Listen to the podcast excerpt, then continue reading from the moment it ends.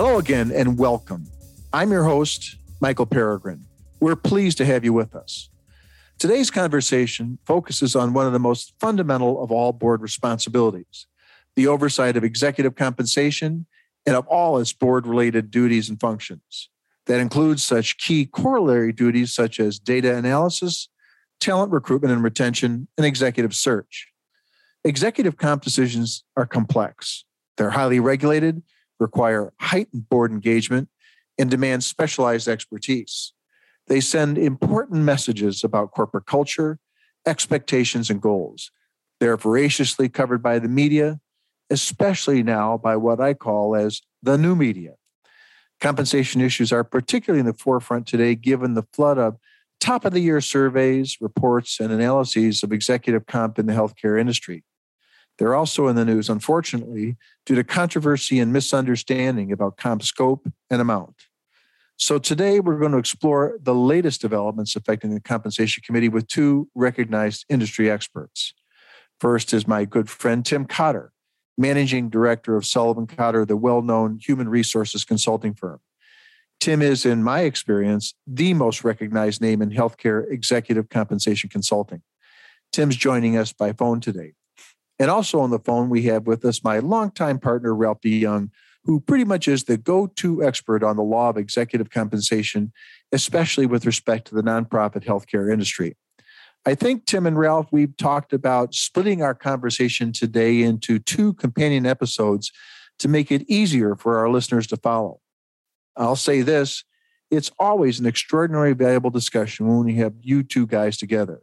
So, as the old Cubs announcer Pat Pieper used to say, ladies and gentlemen, have your pencils and scorecards ready.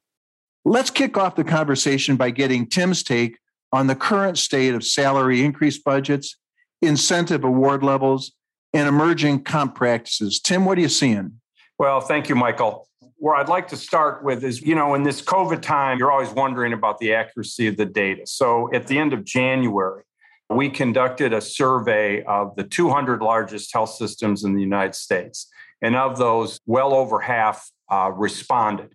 And so here's what they told us is going on. When we look at merit increase budgets for executives, at the median, they're going to be 3%, but they're at the upper end going to be 4 But more importantly, three quarters of systems have what they call market adjustment budgets. So, in addition to the merit increase budget, they're going to be giving increase amounts somewhere between five, an additional half of a percent to uh, 3%. And so our estimate is salary increase budgets in 2022 are going to be close between 4 and 5% for executives. So that's much higher than would have been predicted a year ago and probably showing some of the impact of the inflationary trends that we're seeing. In terms of the payouts for annual and long term incentives, they've pretty much returned to norm. The anticipation is that they'll be at or slightly above target, both for annual and uh, long term plans. And less than 2% of health systems are anticipating a no payouts on their incentive plans.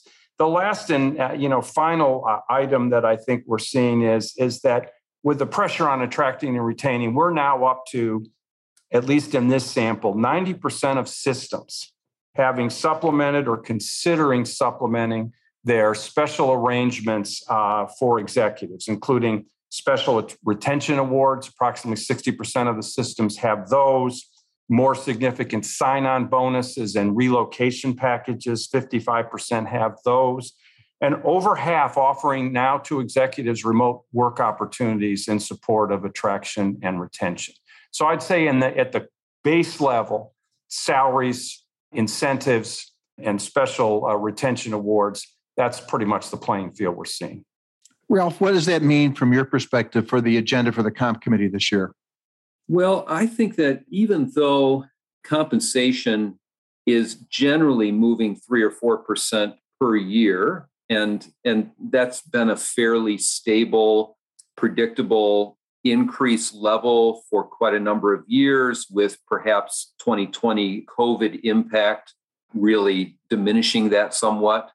It's really the action at the 75th percentile and 90th percentile of the data that committees seem to be focusing on when looking at the competitiveness of their CEO's compensation.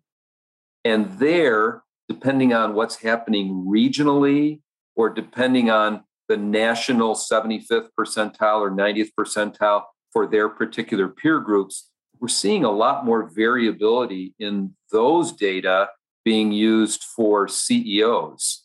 Uh, Tim, are you seeing that as well? Absolutely. I think when you when you consider some of the retirements or Im- imminent retirements of Uh, the CEOs of some of the major systems in the United States and the churn that that creates in the marketplace, our experience is, is that those boards are very interested in either A, protecting the executives they have so that they don't take those other jobs, or B, paying what they feel they need to pay in a fairly restricted market to get the human capital that they desire for that role. That's broader than the CEO anecdotally, are, is that what you're seeing? Are we looking at a great wave of retirement in terms of healthcare industry executives, or is that just we, is it the normal flow? I think it's a little bit larger than the normal flow. Some of it's burnout. Some of it is the you know the the demographic of folks who run uh, our health systems, and some of it is the business is uh, probably a lot harder than it used to be. So I do see more uh, more retirements at the senior executive level. And I'm definitely seeing a greater variability at all senior uh, executive levels, but particularly at the CEO level. And the funny thing is, it's it's going in both directions.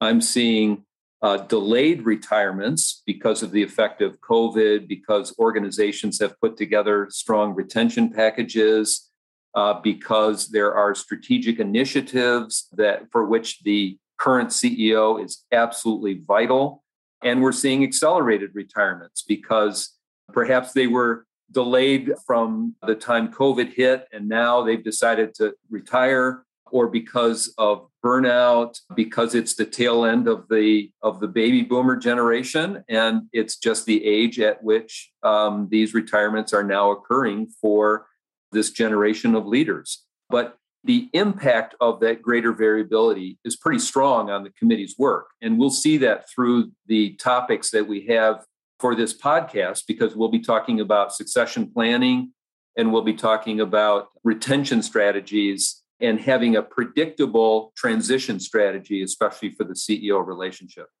Well, that's a great segue, Ralph, into the next question I wanted to ask you. And let me, Tim, go back to you on this. Is there any doubt uh, that the committee's overarching priority is retaining and developing top talent, or are we missing something in that regard? Well, in my opinion, I think it is the committee's primary priority in this year.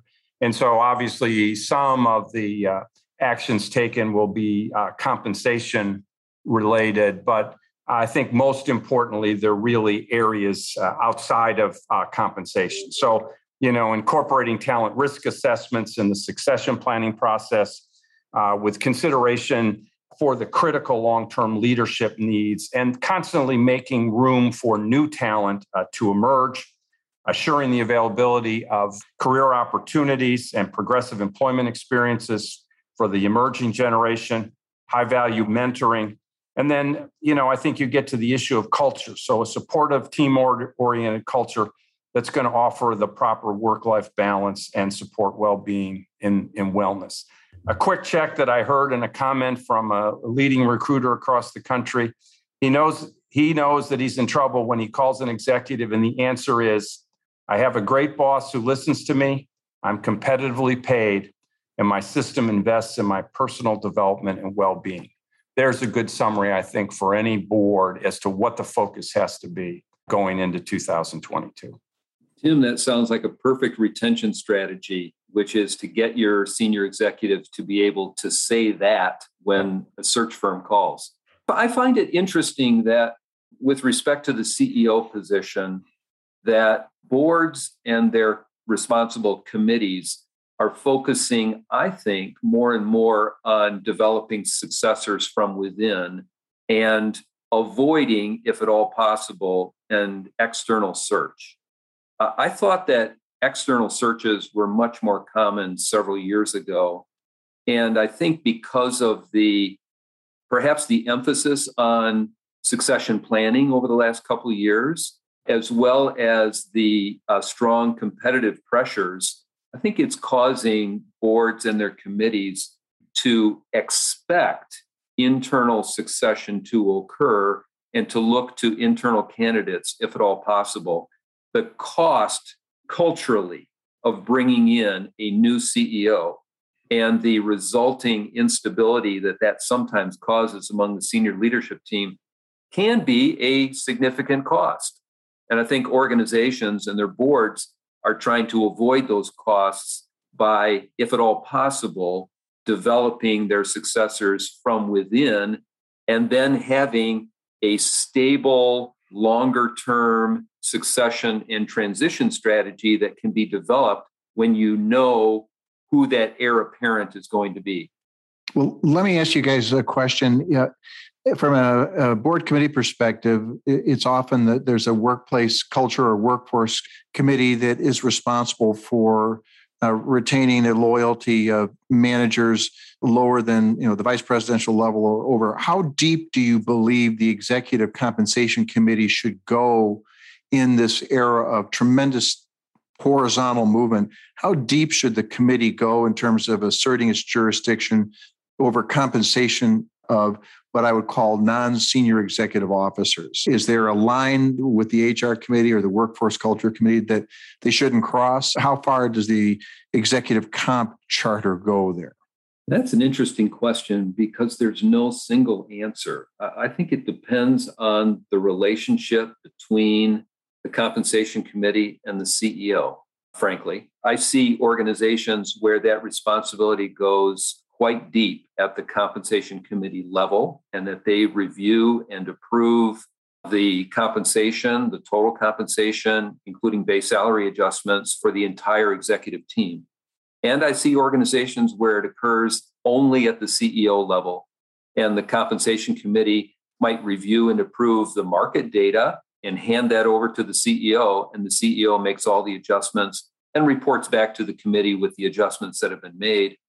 And I see hybrids of that where the CEO makes the adjustments. And as long as they are within a certain band of the market, let's say between the 50th and 75th percentiles, then those adjustments go through and it's just an informational item back to the committee. But where it exceeds that band, then it goes to the committee for prior review and approval before it becomes final. So I've seen all of those models. I don't think any model is particularly required for the committee. And I think it depends on the committee's good judgment as to which to use and which approach will qualify most solidly for the IRS safe harbor on reasonableness of compensation, which is that rebuttable presumption we often talk about.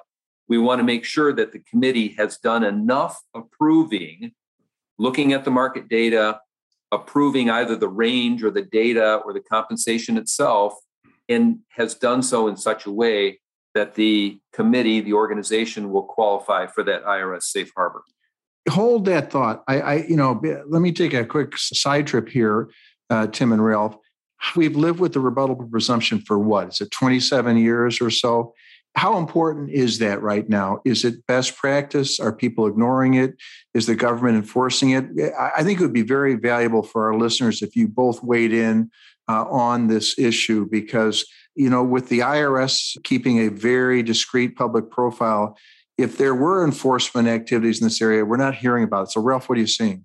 I think it is as important as it has ever been. I really do. Congress has tried a number of things on executive comp intermediate sanctions originally being one of those things, disclosure on the 990 being another approach.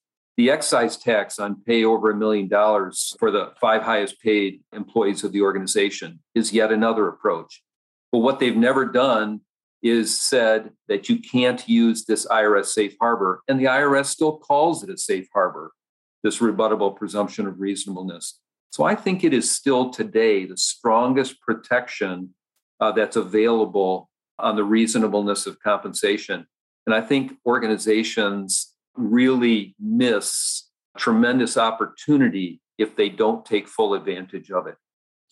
Tim, just a follow up question. I, I, think we all got a little bit worked up a few years ago when that top five excise tax came into play. To what extent have you seen systems adopt particular strategies to address that and the potential uh, concerns about having to pay tax on on uh, that compensation?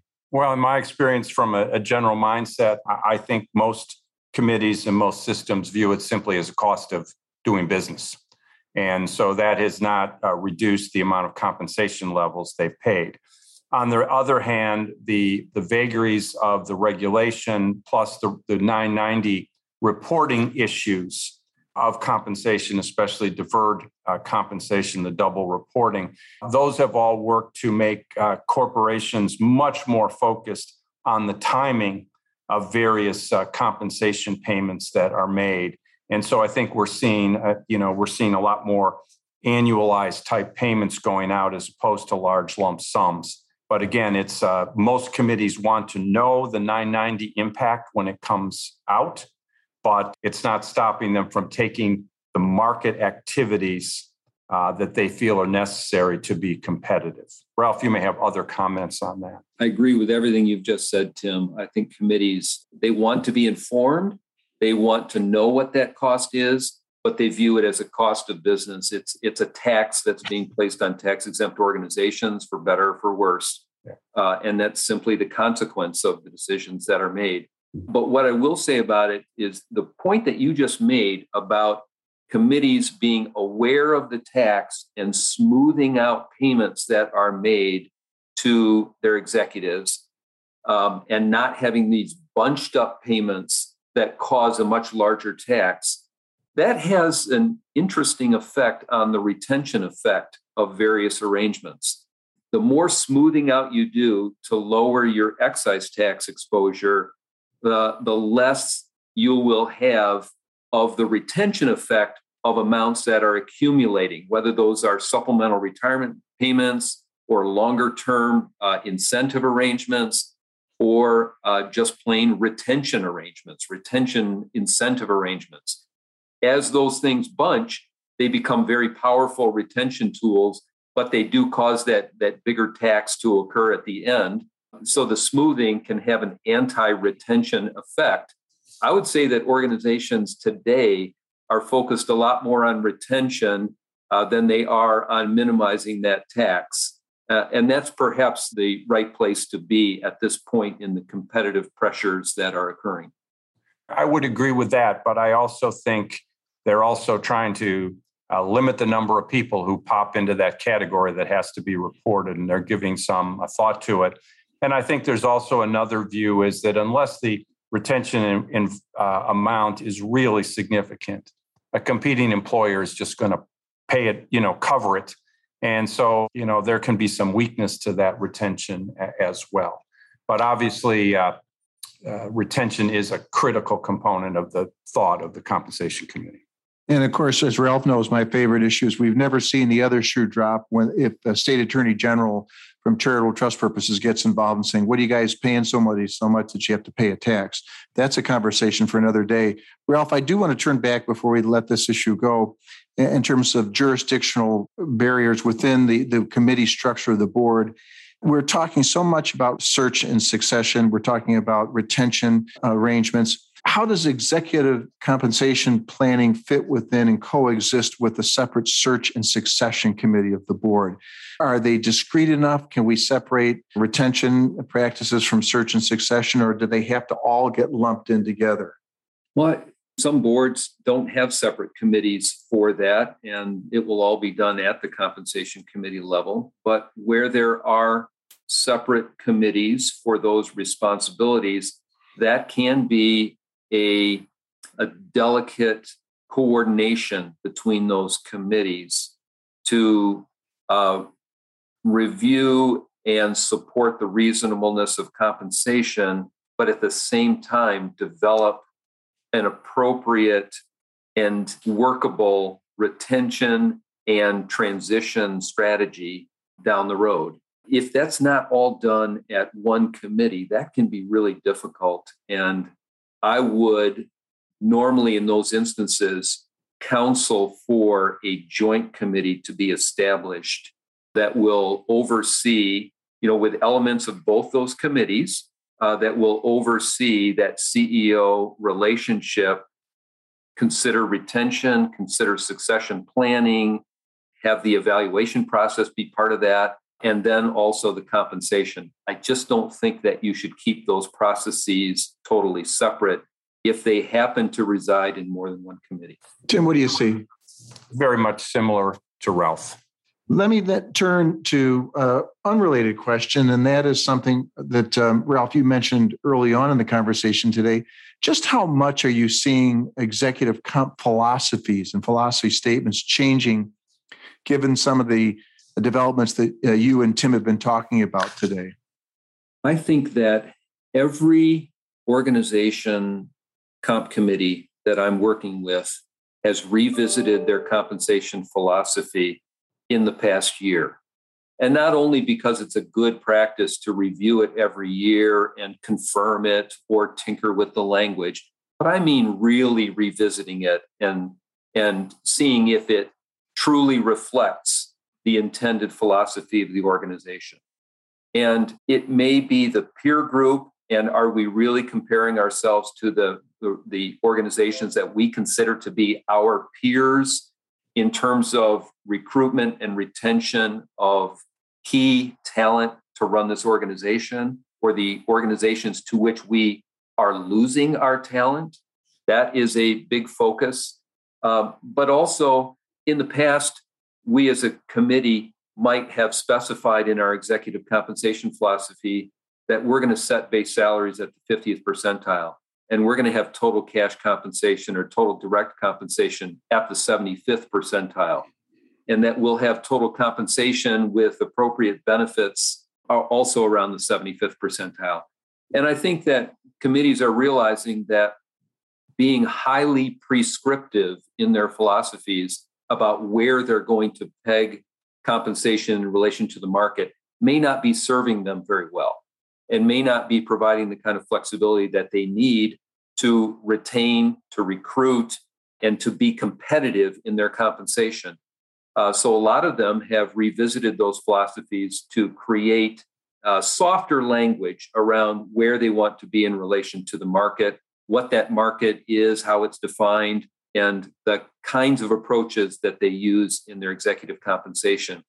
I think it's still good practice to set some expectations as to the ranges that you will fall into as an organization with your executive compensation, but to be highly prescriptive about exactly where the compensation will fall is, I think, coming out of vogue, and uh, I think rightly so.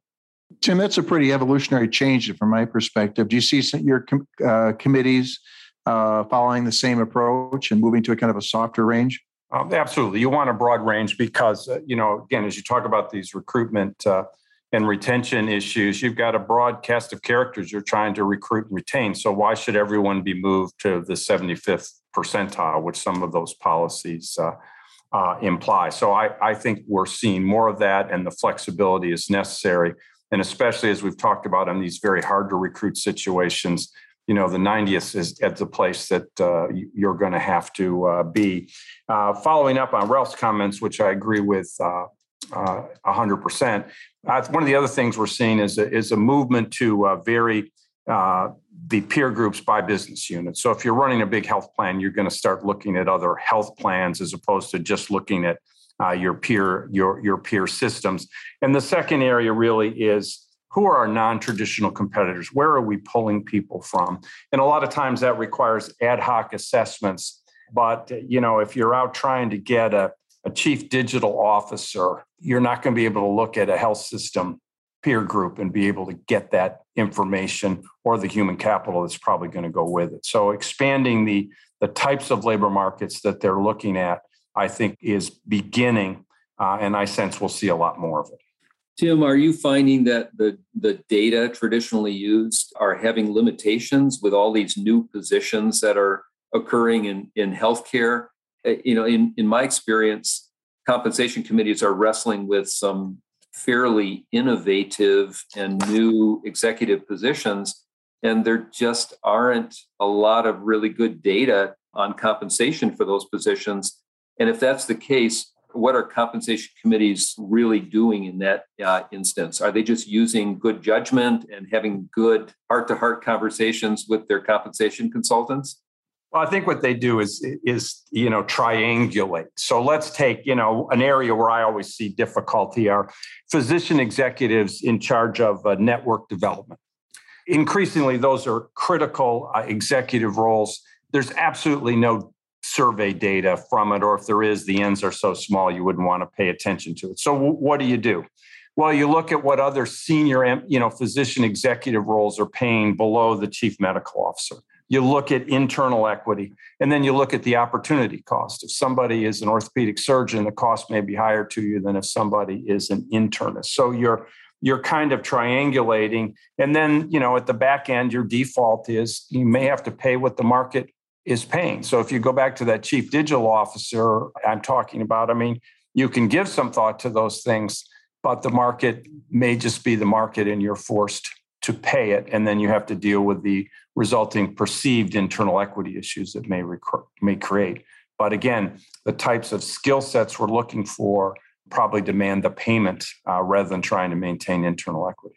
That's a great point. You know, if you're if you've made the decision as an organization that you really have to have somebody in that position and that they have to have a certain skill set and they have to have a certain level of experience, then once you've made that decision and you can back that up, then it's what they are currently being paid for the industry that they're in and having to match and exceed that to be competitive and to bring in the kind of talent that your system needs. Beyond the use of comp based strategies, how do you both see health systems encouraging executive retention and related personal and professional development? What else is out there besides money? Well, I mean, as I think we've we've discussed already, I mean, a we have to show, you know, we have to show executives that eh, this is a good place to work. And so that's culture and, and teamwork. We have to demonstrate that we can provide them with personal and professional uh, development. We have to show that we have an interest in their wellness and well being.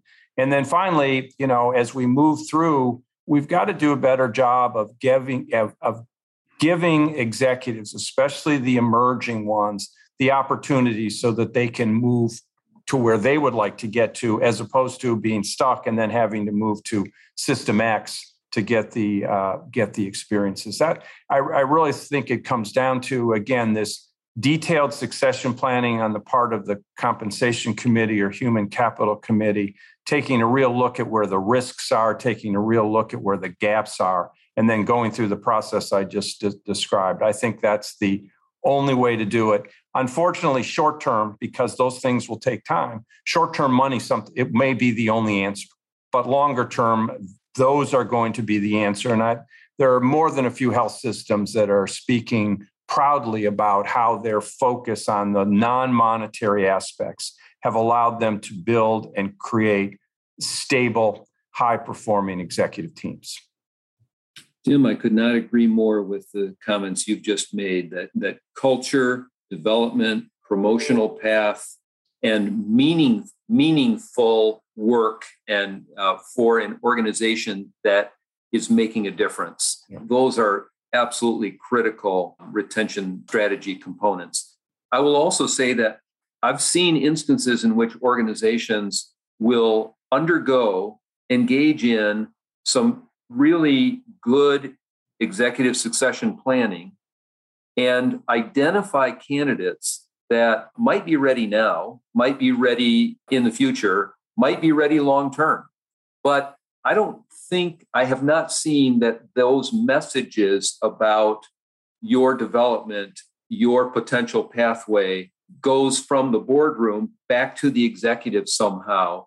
And, it, and so that they see the potential pathways that are available for them to grow, develop, and get promoted. And I think moving from the boardroom where those discussions occur to having the right kinds of discussions with the executives themselves about their development and, and, pathways, I think that's critical for retention.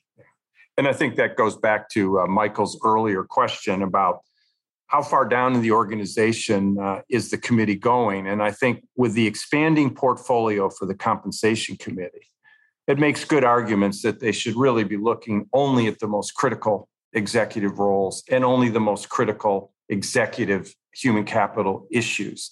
And sometimes you're sitting in meeting rooms and they're going over a list of 100 people whose compensation they're going to approve. I would sense in most cases their time could be far better spent. Tim and Ralph, this is a good break point for this first episode. It's been a fabulous discussion of the Executive Compensation Committee agenda so far, and we look forward to reconnecting with you on episode two when I think we're going to get more into your thoughts on such critical matters as compensation philosophy, the utility of the rebuttable presumption, and a little more of your thoughts on talent development and succession planning. Be sure to subscribe to the full complimentary podcast series. You can find us on iTunes, SoundCloud, and YouTube. There, you'll be able to stay up to date with all of our future issues and to re listen to the old ones. Until then, I'm your host, Michael Peregrine, saying thanks so much for listening. This material is for general information purposes only and should not be construed as legal advice or any other advice on any specific facts or circumstances. No one should act or refrain from acting based upon any information herein without seeking professional legal advice. McDermott, Will, and Emery makes no warranties, representations, or claims of any kind concerning the content herein. McDermott and the contributing presenters or authors expressly disclaim all liability to any person in respect of consequences of anything done or not done in reliance upon the use of contents included herein. Copyright 2022 McDermott, Will, and Emery. All rights reserved. Any use of these materials, including reproduction, modification, distribution, distribution, or republication without the prior written consent of McDermott is strictly prohibited. This may be considered attorney advertising. Prior results do not guarantee a similar outcome.